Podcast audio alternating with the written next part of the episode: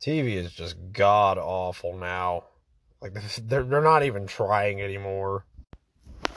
It's like they just keep pumping out these shows that nobody wants to watch. It's like, oh, there's a new guy on campus this season? Where's he gonna be drinking? State facilities. Oh, so gnarly. Yeah. And what's he gonna be doing, man? He's gonna be the Rush president this season. Christian Slater is the rookie. That's how dated I am. Yeah, that that'll get the younger people